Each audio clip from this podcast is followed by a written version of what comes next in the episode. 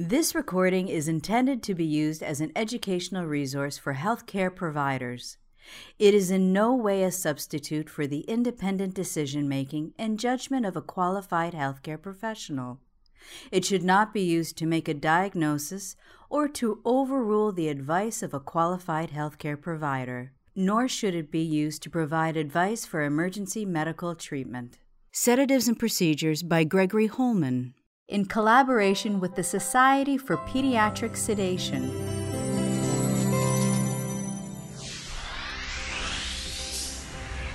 Welcome to the Society for Pediatric Sedation's online provider course on sedatives and procedures. At the end of this lecture, students should be able to explain the concept of the therapeutic window and be able to explain and apply pharmacokinetic and pharmacodynamic principles to sedative drug choices in order to achieve the therapeutic window.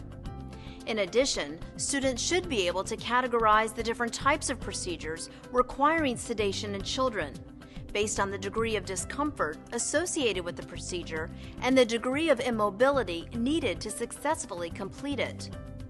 Students should also be able to formulate a systematic approach to procedural sedation that promotes safe and effective sedation and demonstrate knowledge of the pharmacology and uses of common sedative drugs. This lecture is divided into three major subsections or modules. The first part deals with the concept of the therapeutic window and pharmacodynamic and pharmacokinetic principles needed to choose a sedative agent. The second will address the procedural characteristics that come into play when choosing the most appropriate sedative agent. And finally, we will discuss specific sedative agents commonly used for pediatric procedural sedation. One of the most important concepts in pediatric procedural sedation is the therapeutic window. The therapeutic window is the range of the plasma drug concentration that is both safe and therapeutic.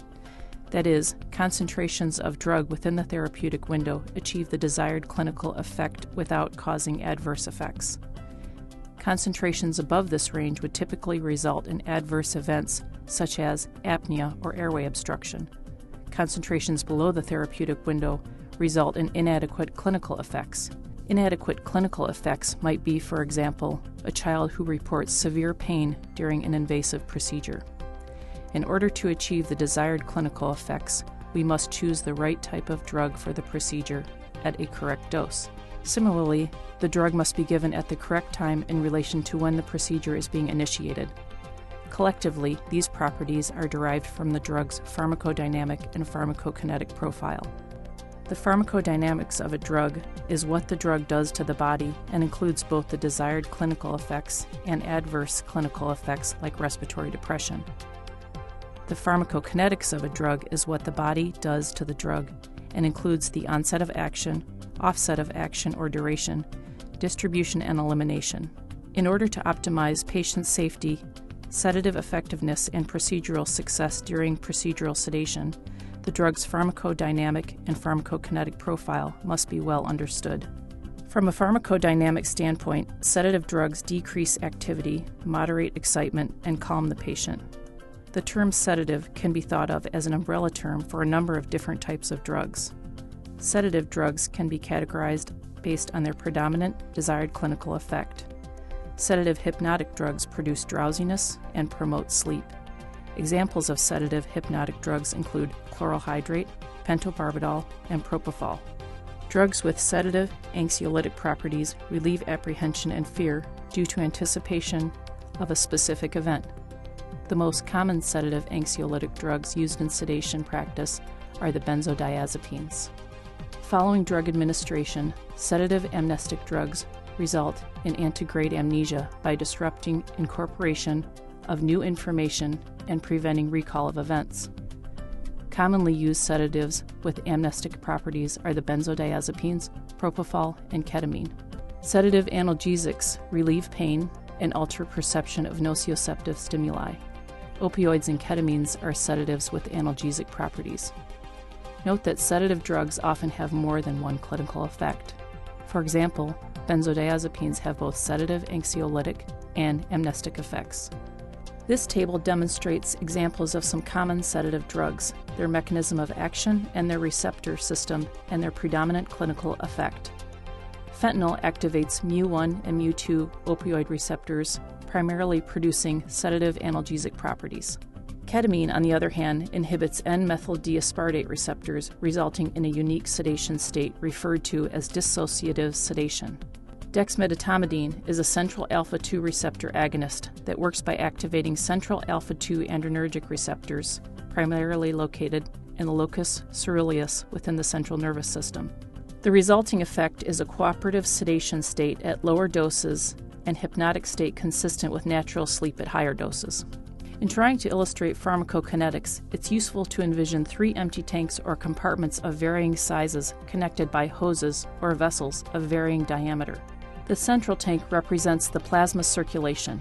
The fast tank represents the organs receiving a large amount of blood flow, the vessel rich group, which includes the central nervous system, and in this case, the effector site of our sedative drugs. And finally, the slow compartment is the vessel poor group, and represents organs with less blood flow, such as muscle, fat, and bone. Following IV administration of a fast acting sedative, the drug concentration in the central compartment climbs quickly. After peaking in the central compartment in about 30 to 45 seconds, the concentration of the drug in the central compartment begins to fall as the drug is distributed into the fast compartment. Onset of clinical effects occurs during this phase. After a considerable amount of drug has entered the central nervous system and equilibrated with the central tank, i.e., the plasma, concentrations of the drug fall in both tanks as the drug draining begins to be distributed in the slow compartment. Clinical effects at this time begin to dissipate. Finally, the drug is eventually cleared from the body primarily by the liver. Another way to visualize the distribution of intravenously administered sedative drugs in the body is to observe the concentration of the drug in the plasma over time. On this graph, the plasma concentration is on the x axis and time is on the y axis. Following intravenous administration, there is a rapid fall in the plasma drug concentration as the drug distributes out of the plasma into the central nervous system. This is the time when the onset of a clinical effect occurs, after the central nervous system and the other vessel rich group organs fill, the plasma levels fall more slowly, and slow filling organs, such as muscle and fat, take up the drug. Plasma levels drop even more slowly over time as the drug is eliminated from all parts of the body. The concentration of the drug at the effector site is demonstrated by the dotted line. As drug levels climb in the central nervous system, the effector site, there is onset of clinical effect. Time to peak effect occurs when the drug's central nervous system concentration has peaked. Offset occurs when drug levels drop in the central nervous system. Note that the lag time between peak plasma concentrations and peak effector site concentrations is primarily determinant of how fast a drug works. That is, fast agents like propofol have a short lag time. Time to peak effect and duration of action of some of the most common sedative agents used at standard doses for pediatric procedural sedation are listed in the table. Several non parenteral routes of drug administration exist, each with their own advantages and disadvantages. Listed in order of how fast the onset of action is are four commonly used routes of administration, including their advantages and disadvantages.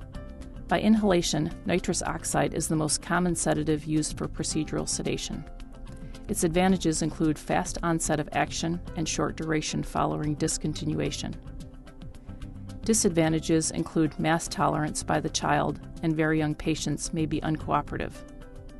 Intranasal administration has the advantage of fast onset compared to enteral routes and minimal first pass hepatic metabolism.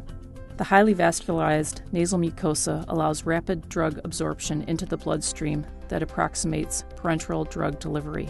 Administration of drug should be in a small volume and be approximately 0.15 to 0.4 ml with a maximum of 1 ml to avoid saturating mucosal surfaces and having the drug being swallowed into the stomach.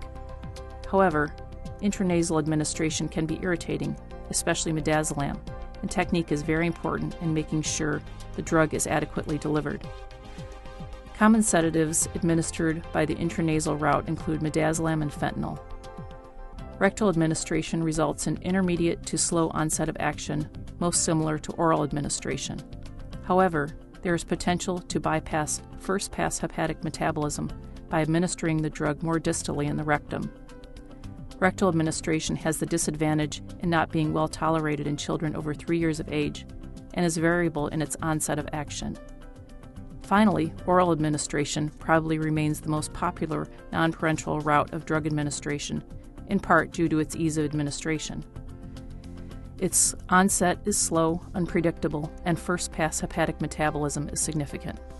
The difference in the time of onset and role of first pass hepatic metabolism between parenteral versus non parenteral routes of ketamine is exemplified in the graph. Following intramuscular ketamine, ketamine concentrations in the plasma rise quickly while concentration of ketamine's primary metabolite, norketamine, slowly increase as ketamine is metabolized in the liver. In contrast, following oral ketamine, norketamine is the predominant sedative in the plasma, as ketamine is metabolized to norketamine through first pass hepatic metabolism. Of note, norketamine has only approximately one third of the sedative analgesic properties of ketamine. The time of onset and duration of action of some common sedatives administered either by the oral or intranasal route are listed in the table. Note that the intranasal administration results in a more rapid onset of action and equivalent or shorter recovery time than oral administration. Prolonged duration of action of ketamine following oral administration may be in part due to ketamine's active metabolite, norketamine, following first pass hepatic metabolism. The next topic of this lecture is procedural characteristics. Procedures can be classified in a number of ways based on whether they are diagnostic, therapeutic, or both. One of the most useful ways to classify procedures is based on the degree of pain or discomfort associated with the procedure. On one end of the spectrum are procedures that are non invasive or non painful, like MRI scans or CT scans. On the opposite end are procedures that are considered invasive, like biopsies, fracture reduction, and wound care. A third, less well defined category is something in between and could be considered distressful or minimally invasive. Procedures like VCUGs and Botox injections may fall into this category. One of the ways of classifying procedures that is particularly useful in choosing the most appropriate sedative drug is by determining both the amount of pain and discomfort associated with the procedure and the degree of immobility or stillness required for the procedure to be completed successfully. Procedures in the lower left box have no or low levels of discomfort and do not typically require high levels of immobility. Examples of procedures in this category are ultrasounds, echocardiograms, voiding cystourethrograms, and Botox injections. For these types of procedures, minimal to moderate sedation would usually suffice. This could be easily accomplished with drugs like midazolam and nitrous oxide. Procedures in the upper left hand corner have a high degree of discomfort and pain, but high levels of immobility are not necessarily required. Some examples would be Botox with phenol injections, fracture reduction, and wound care. Under these circumstances, using an analgesic such as ketamine or fentanyl would be appropriate, with or without an agent like midazolam, to reduce anxiety and recall of the procedure. Remember that fentanyl or any opioid used by itself does not ensure amnesia. In the lower right hand corner are procedures that require high levels of immobility but have minimal to no discomfort. MRIs account for the bulk of these procedures, but also CT scans and nuclear medicine scans are examples as well. Moderate to deep sedation is often required, and the child may need to be asleep. Finally, procedures in the right upper hand corner are procedures with high levels of pain and requirement for high levels of immobility. The procedures typically require deep sedation, if not general anesthesia, and may be achieved more effectively and safely by combining sedative agents and taking advantage of the additive or synergistic effects that some of these drugs may have when used together. Replacing the types of procedure in each category with the type of sedative drugs typically effective for these procedures can provide a helpful framework. In preparation for the discussion of specific sedative agents, it's important to match the properties of the sedation to the characteristics of the procedure. There are four key factors or aspects of the procedure that can help in this choice. First, what are the desired clinical effects? This will help you choose the type of sedative drug and match the desired clinical effect with the drug's predominant clinical effect or pharmacodynamic profile. For example, if pain control is the desired clinical effect, drug choices will include sedatives with analgesic properties. Second, how fast are the desired clinical effects, onset of action, needed? Is this a procedure that needs to be done in a couple of minutes, or is this a procedure that can wait 10 or 15 minutes? Third, how long are the desired clinical effects required? Will this be a brief, painful procedure like a lumbar puncture, or be a longer procedure like an MRI scan? And finally, what clinical effects are undesirable or even contraindicated that may be specific for the patient or procedure? This final question may lead the practitioner to avoid a specific sedative agent or class of drugs. Answering these four questions will help the practitioner determine exactly what drug pharmacologic profile they are looking for. Note questions 1 and 4 address the drug's pharmacodynamic profile, while questions 2 and 3 speak to the drug's pharmacokinetic profile. We will now have a discussion of the most common sedative drugs used in pediatric procedural sedation practice. These sedative drugs will be divided into four general classes based on their predominant clinical effect.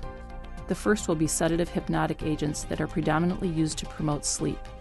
Second will be a sedative anxiolytic drug that reduces anxiety and fear in anticipation of a procedure.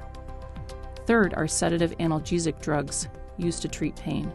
And finally, there will be a brief discussion on the combination of various sedative agents to complement each drug's pharmacologic action and achieve either additive or synergistic effects. First, we will start with sedative hypnotic agents. Sedative hypnotic agents are drugs that are used to produce drowsiness and promote sleep. The most common sedative hypnotics used in pediatric procedural sedation are chloral hydrate, barbiturates, particularly pentobarbital, dexmedetomidine, etomidate, and propofol. Chloral hydrate, pentobarbital, and etomidate will be discussed just briefly as their role in pediatric sedation has diminished over time. More attention will be spent discussing the clinical uses of propofol and dexmedetomidine in sedation practice. While chloral hydrate has recently been withdrawn from availability in the United States, its use may continue internationally in those U.S. centers with stockpiles. At present, it is difficult to make a case for chloral hydrate being an important part of any organized pediatric sedation service, knowing it will be increasingly difficult to obtain in the future. Following oral administration, chloral hydrate's onset of action and duration of effect is variable, but typically occurs within 15 to 30 minutes and lasts for over 60 minutes. Undesirable clinical effects include unpredictable onset of action and duration. Respiration depression is not uncommon following chloral hydrate administration, with up to 5% of patients experiencing oxygen desaturation following its administration. Nausea and vomiting may occur in up to 10% of patient populations. Prolonged sedation is one of the most problematic features of chloral hydrate. In some patients, residual sedation effects may persist into the next day. Pentobarbital is an oxybarbiturate and is the most common barbiturate used for pediatric procedural sedation for non invasive procedures like CT scans. A substitution at the carbon 5 ring of the barbituric acid ring confers greater sedative hypnotic activity it does not have any analgesic properties. Pentobarbital has a long elimination half life of approximately 24 hours. Pentobarbital's desired clinical effect is hypnosis. Following IV administration, onset of sleep is typically within 2 to 5 minutes, and duration of effect is around 60 minutes.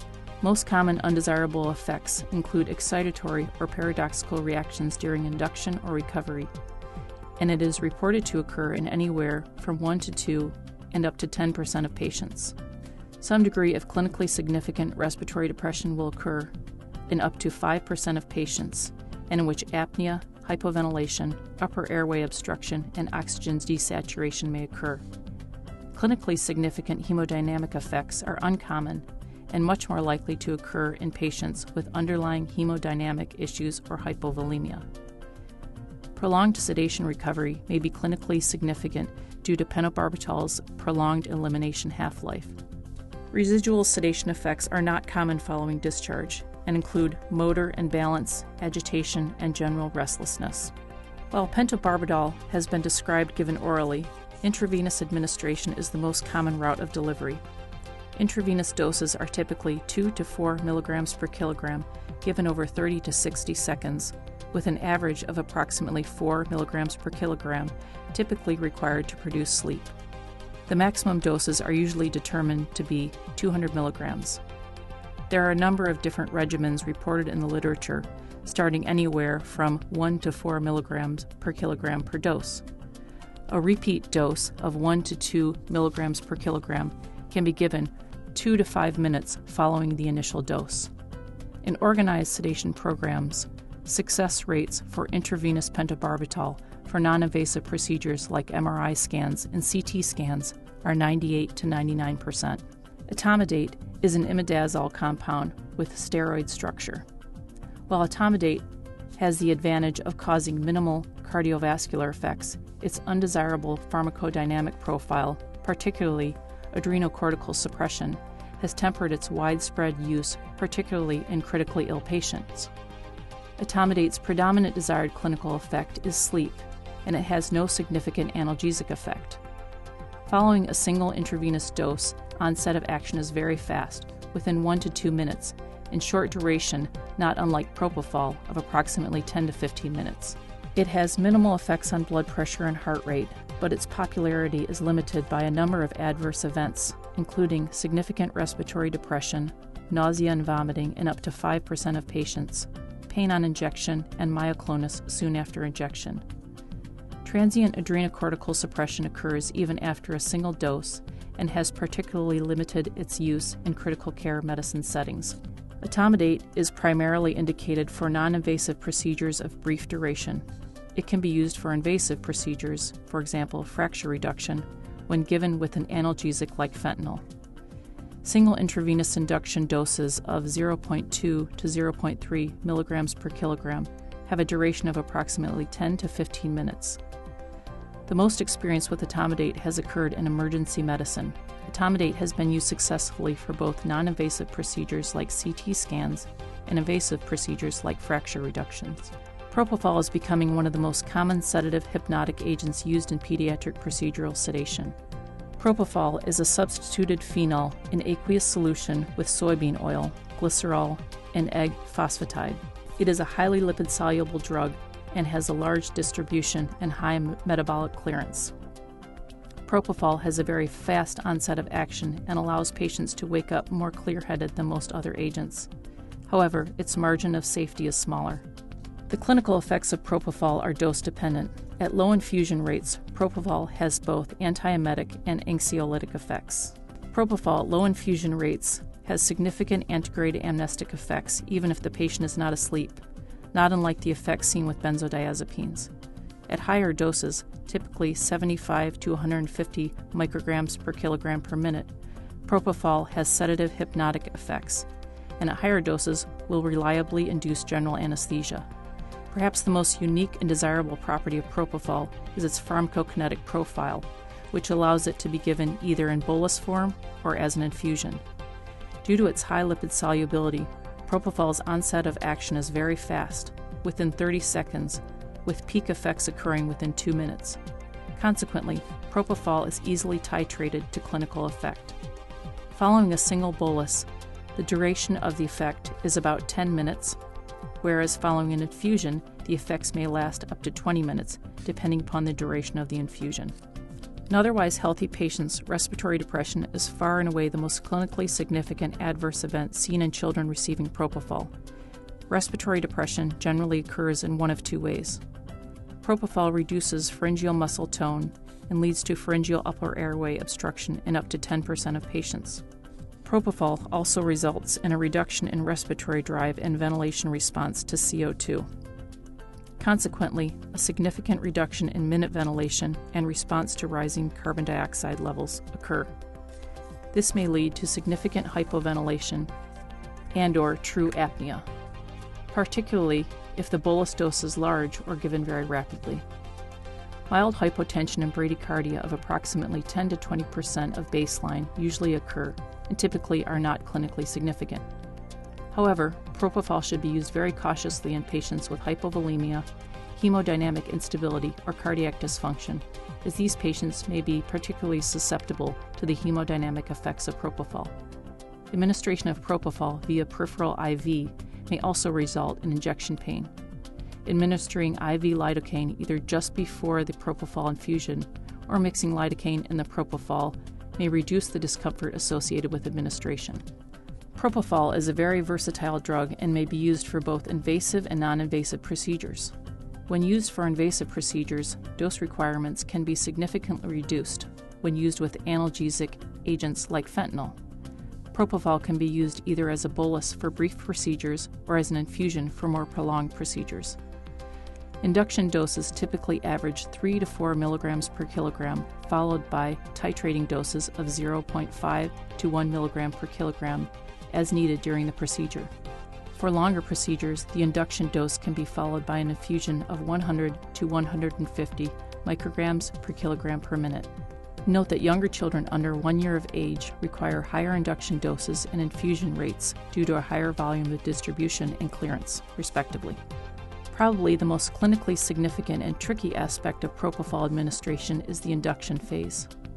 During this phase, the patient rapidly falls asleep. Most adverse events occur with propofol during this period. In general, two approaches to propofol induction have been described in the literature the first is to administer propofol at fixed doses over a specific period of time, followed by a specific titration plan. One example is to use propofol boluses of 1 mg per kilogram over 30 seconds, titrated to clinical effect every minute. The second approach uses a constant infusion until the desired clinical effect is reached. One example of this approach is to infuse propofol at 1 mg per kilogram per minute until the patient is asleep. In general, whichever way the propofol is administered, the patient will typically go through three phases during induction.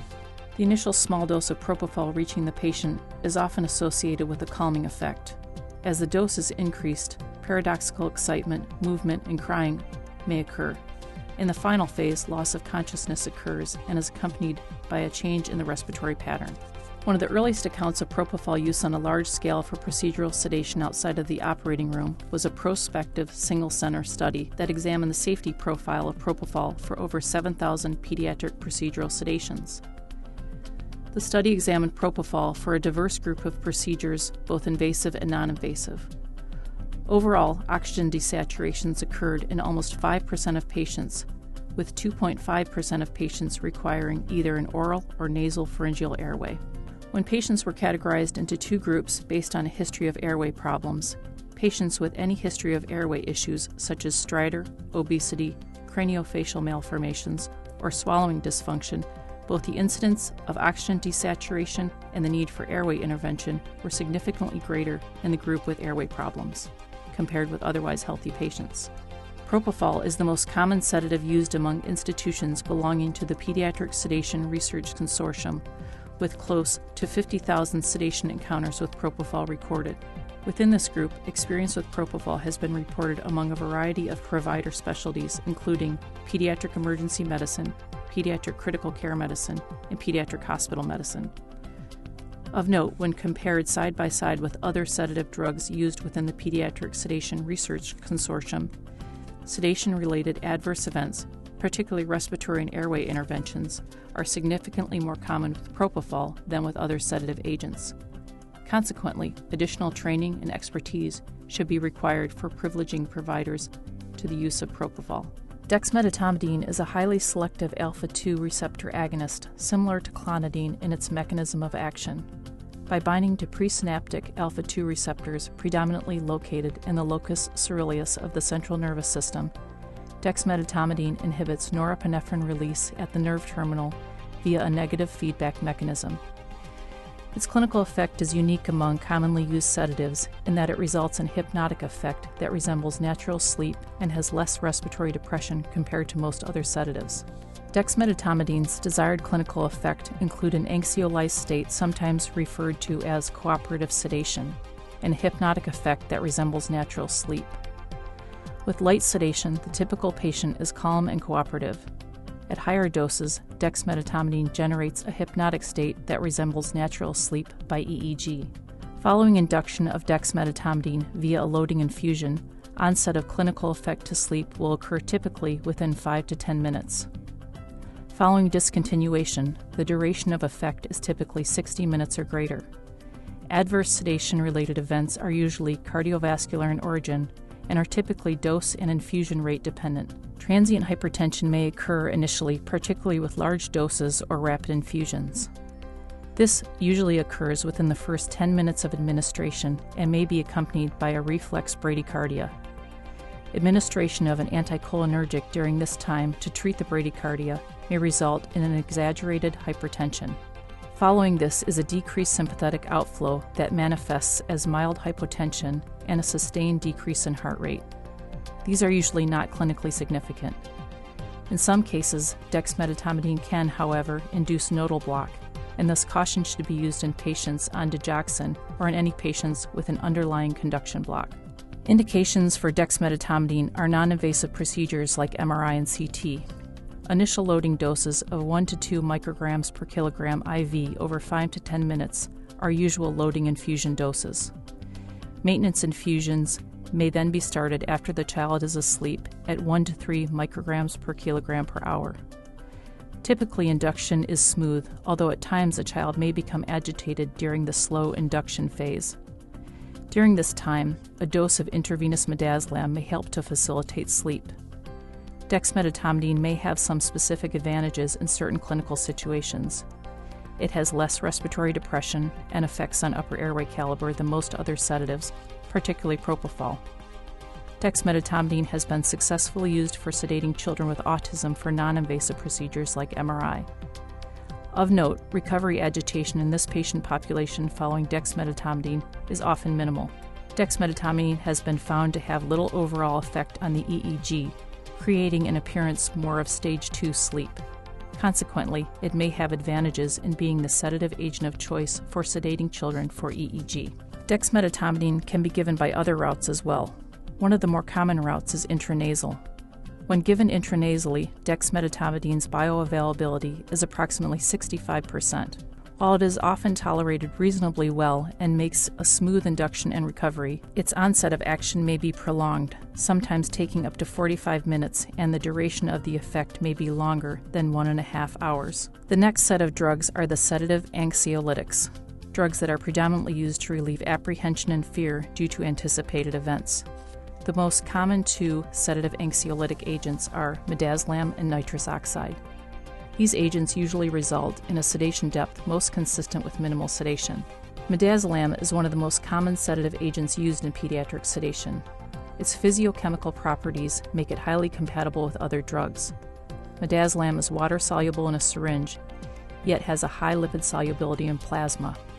Like other fast acting sedative drugs, midazolam has a large volume of distribution and clearance. Midazolam has a number of desired clinical effects, including anxiolysis and amnesia. Consequently, it is particularly useful as a sole agent for stressful procedures requiring minimal sedation, like voiding cystourethrograms or cystometrograms.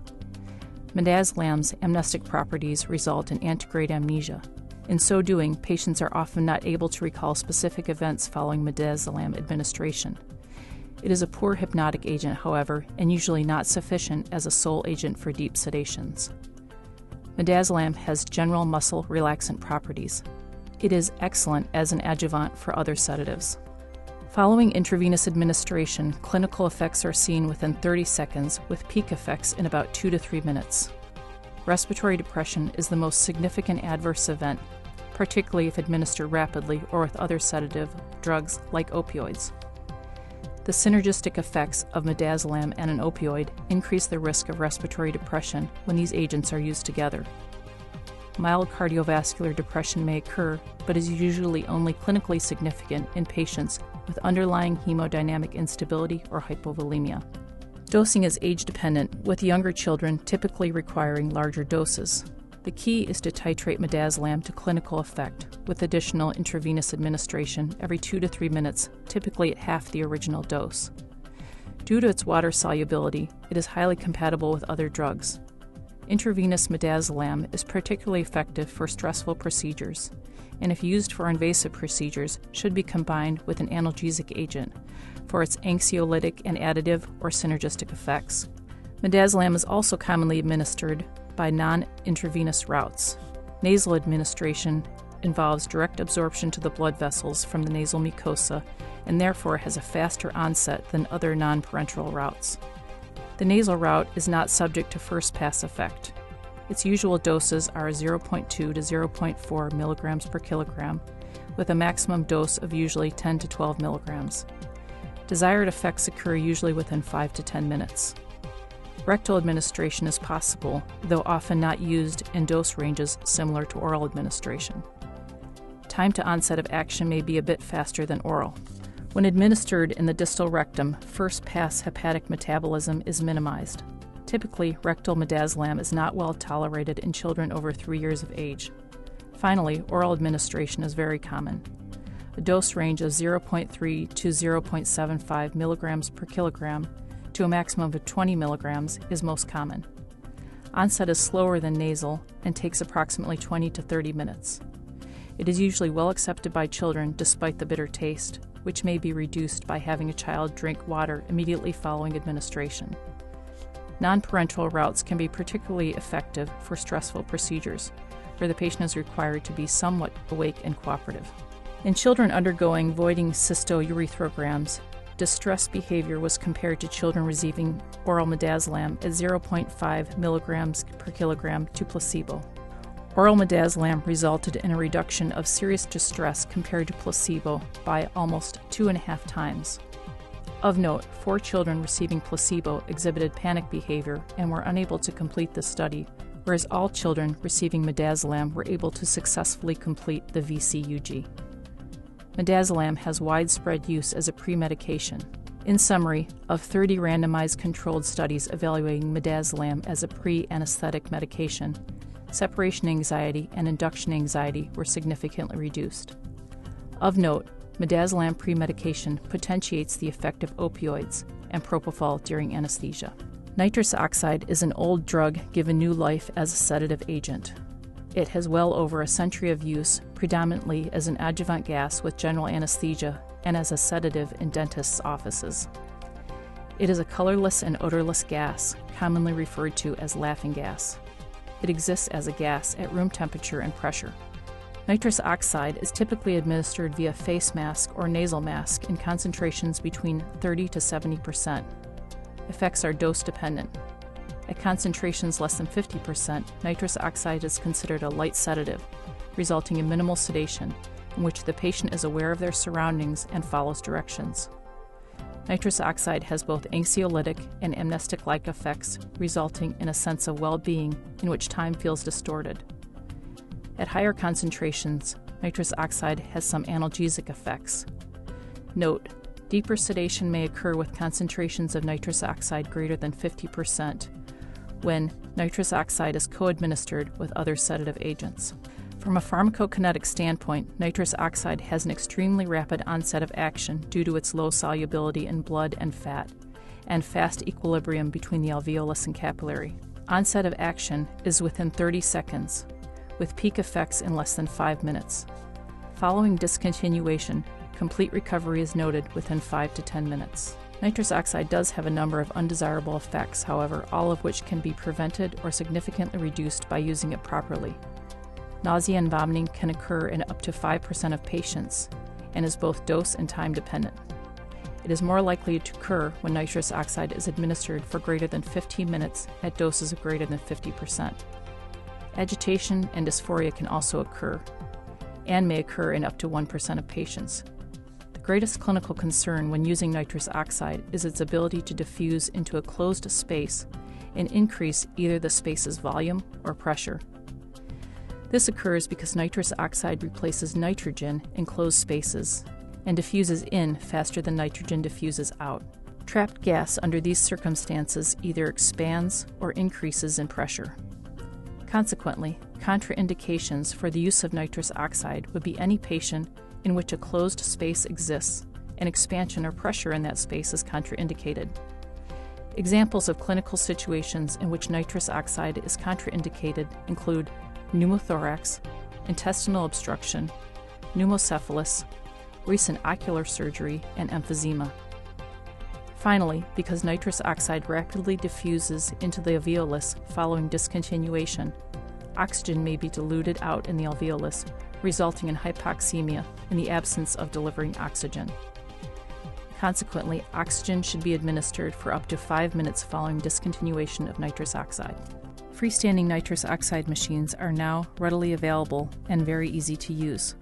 Components of the freestanding nitrous oxide machine include an oxygen source, either from a wall or a tank, a nitrous oxide source, either from the wall or a tank, a scavenging system for removal of nitrous oxide from the environment, a nitrous oxide oxygen flow meter, a nasal hood or mask, and a reservoir bag for the gases. The use of nitrous oxide for a number of different types of procedures, from stressful to invasive, has been well described in the literature. In experienced hands, nitrous oxide can be successfully used to place IVs, perform Botox injections, conduct voiding cystourethrograms, laceration repair, lumbar punctures, or joint injections. Sedative analgesic agents are sedative drugs that are predominantly used to relieve pain and alter perception of nociceptive stimulation. While considerably different in their mechanisms, both the opioids and ketamine have these properties. Of the opioids, fentanyl is probably the most commonly used opioid for pediatric procedural sedation and will be the one discussed in this lecture. Fentanyl is a potent synthetic opioid agonist and the most commonly used opioid in pediatric sedation. Its predominant action is analgesia, though usually with mild sedative effects. Fentanyl does not reliably produce amnesia. It is best given slowly over 1 to 2 minutes. Fentanyl's onset is in 2 to 3 minutes, with peak effects in 4 to 5 minutes. Its duration of analgesia is about 20 to 30 minutes. Undesirable effects include respiratory depression, particularly when given rapidly or with other sedative agents. Chest wall rigidity is a relatively rare adverse event typically seen when fentanyl is administered very rapidly or in large doses. Consequently, fentanyl should be administered over 1 to 2 minutes. Nausea and itching may also occur. The mechanism is similar to other opioids.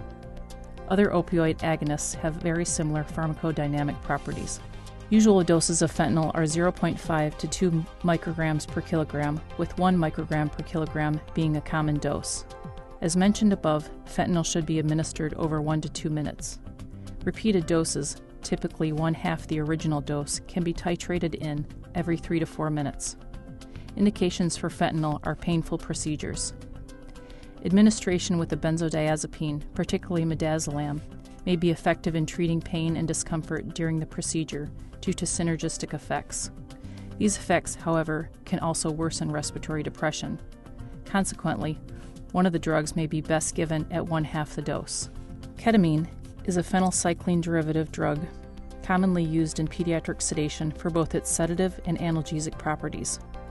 Ketamine's mechanism of action is through a blockade of the N methyl D aspartate receptor, resulting in a dissociative state. This state is unique among commonly used sedative drugs and resembles a cataleptic state with nystagmus and open eyes. Ketamine has a high lipid solubility that accounts for its rapid onset of action, large volume of distribution, and high metabolic clearance. Ketamine's clinical effects are dose dependent. In adults, anxiolysis occurs following a small dose of intravenous ketamine at 0.1 mg per kilogram. Slightly higher doses result in analgesia and antegrade amnesia, not unlike that seen with benzodiazepines. At doses of 0.5 to 1 mg per kilogram, patients experience perceptual changes in sight, sound, and tactile sensations. Dissociative sedation can occur at this dose range as well. At higher doses, the patient enters a cataleptic like state and becomes disconnected from the procedure. General anesthesia occurs at doses typically greater than 1 to 1.5 milligrams per kilogram. Ketamine has a number of other desirable effects, including less respiratory depression than opioids and better preservation of upper airway reflexes. Ketamine results in an increase of both blood pressure and heart rate due to increased central sympathetic outflow, despite its intrinsic negative ionotropic effect. Intravenous ketamine has a very rapid onset of action due to its high lipid solubility. Onset of effects occurs within 30 seconds, with peak effects within 2 to 3 minutes. Once the desired effects are achieved, ketamine has a duration of around 10 to 15 minutes. This state, the ketamine window, is characterized by the patient being in a trance like level of consciousness, disconnected from the procedure with nystagmus and increased muscle tone. Painful procedures can be conducted during this time. Ketamine has a number of undesirable clinical effects that has tempered enthusiasm for its use. Yet, in experienced hands, many of these effects can be easily prevented or reduced. Neuropsychiatric phenomena, including uncomfortable thoughts and visual hallucinations, are more common in older children receiving high doses of ketamine.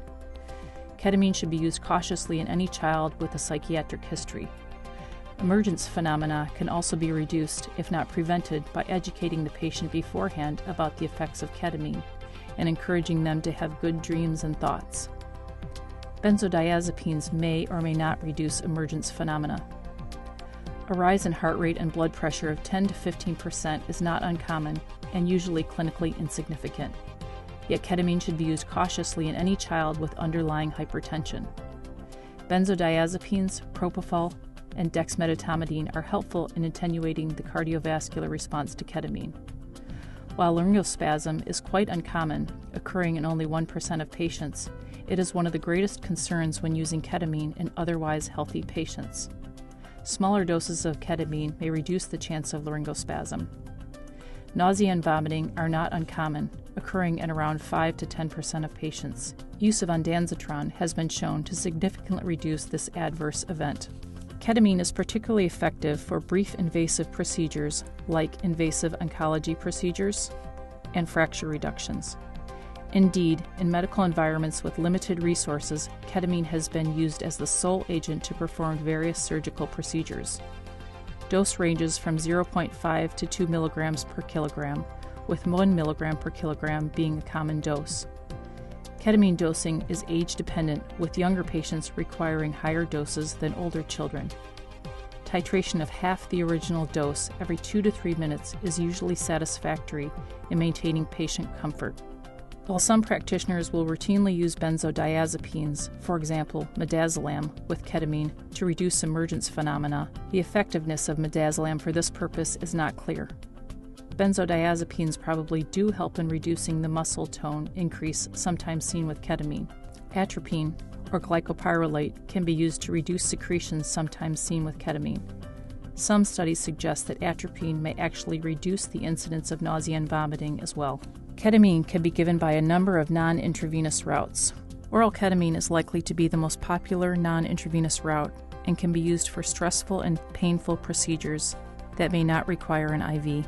Note that when non intravenous routes are used to give ketamine, recovery time may be prolonged, particularly when using the oral or rectal route. Intranasal ketamine is similar to IM administration in the onset of action and duration of effects. Note that deep sedation may occur by any of these routes. Thus, when using non intravenous routes to deliver ketamine, plans should be in place to rapidly place an IV should the patient become deeply sedated. Sedative drug combinations are commonly used to take advantage of the additive or synergistic effects the drugs may produce when given together. Note that while synergy confers an advantage in achieving desirable drug effects, the undesirable effects will also increase. For example, Combinations of opioids and benzodiazepines elicit synergy for sedation, analgesia, but also for respiratory depression. Consequently, when using two drugs together, it is wise to begin by using smaller doses of one or both drugs. Common combinations of sedative agents used in procedural sedation include opioid benzodiazepines, opioids and propofol, and ketamine propofol. The combination of propofol with fentanyl for invasive oncology procedures in children was shown to be safer, with faster recovery times and better patient family satisfaction than propofol alone. Of note, propofol doses required for the procedure were significantly less when combined with fentanyl. Similarly, a propofol ketamine combination proved superior to ketamine alone in regard to faster recovery and patient satisfaction for fracture reduction in the emergency department. Efficacy and safety were similar between the two groups. For burn care, propofol ketamine was compared to propofol fentanyl. Similar safety profiles were noted between the two regimens. However, superior comfort was noted with the ketamine regimen. Finally, in pediatric IR, the combination of propofol, fentanyl, and ketamine proved to be superior to propofol fentanyl in regard to fewer adverse events, and total dosage of propofol required. In conclusion, achieving and maintaining the therapeutic window is the key to safe and effective sedation.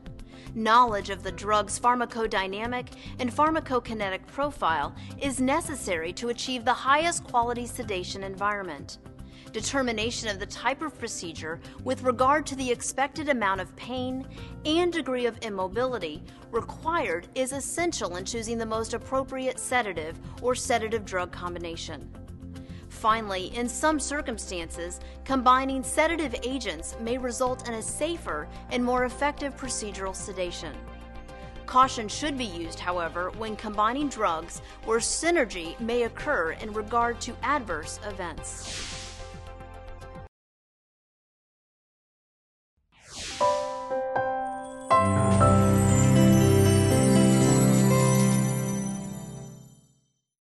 This recording is a production of Open Pediatrics, a free and open access resource for pediatric clinicians worldwide.